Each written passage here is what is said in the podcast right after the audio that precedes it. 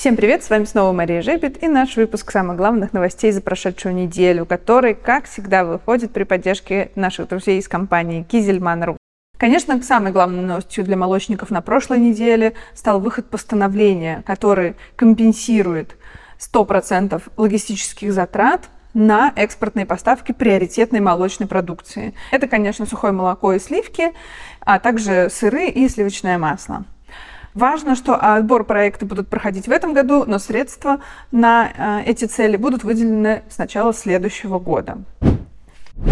Кроме того, будет с 2024 года выделена государственная поддержка для тех компаний, которые используют вторсырье в своем производстве. А, в ПЭТе нужно использовать 10% вторсырья, в бумаге и картоне 15%, и тогда вы сможете претендовать на кредиты льготные от 1 до 3% ставка в размере от 5 миллионов до 5 миллиардов рублей. Эта поддержка идет по линии Минпромторга.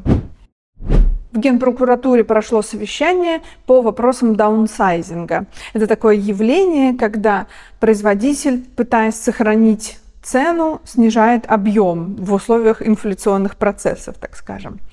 И появляются на рынке упаковки с 950 миллилитрами или 845, например. Так вот, после жалоб потребителей в Генпрокуратуру, там прошло совещание, в котором тоже участвовал Союз молоко и еще э, другие отраслевые союзы, Минсельхоз и Минпромторг.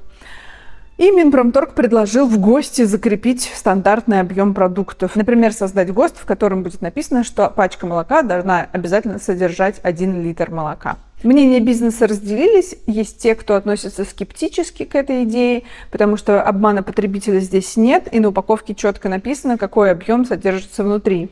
Другие производители, которые сохраняют 1 литр молока и при этом вынуждены повысить цены, говорят, что потребитель должен э, иметь представление и иметь двойные ценники как минимум, о том, сколько действительно стоит один килограмм. И неплохо было бы и закрепить, что все продавали один литр, потому что это будет честно.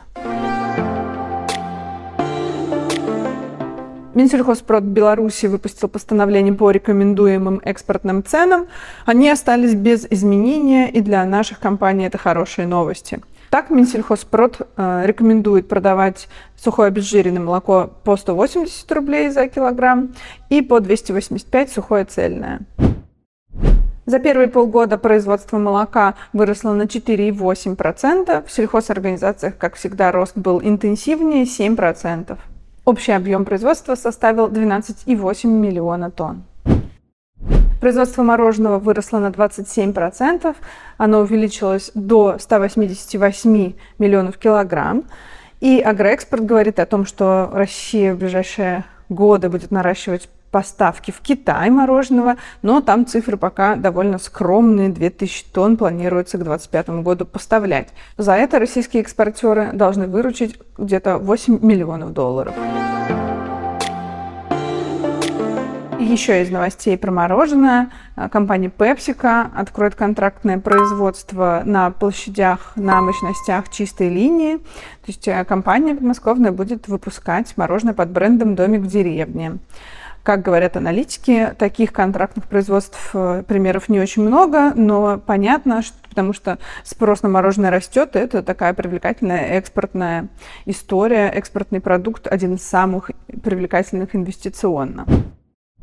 В Прикамье Ленский завод молочных продуктов пытаются сдать в аренду, потому что внутри холдинга происходит э, конфликт, есть внешний управляющий.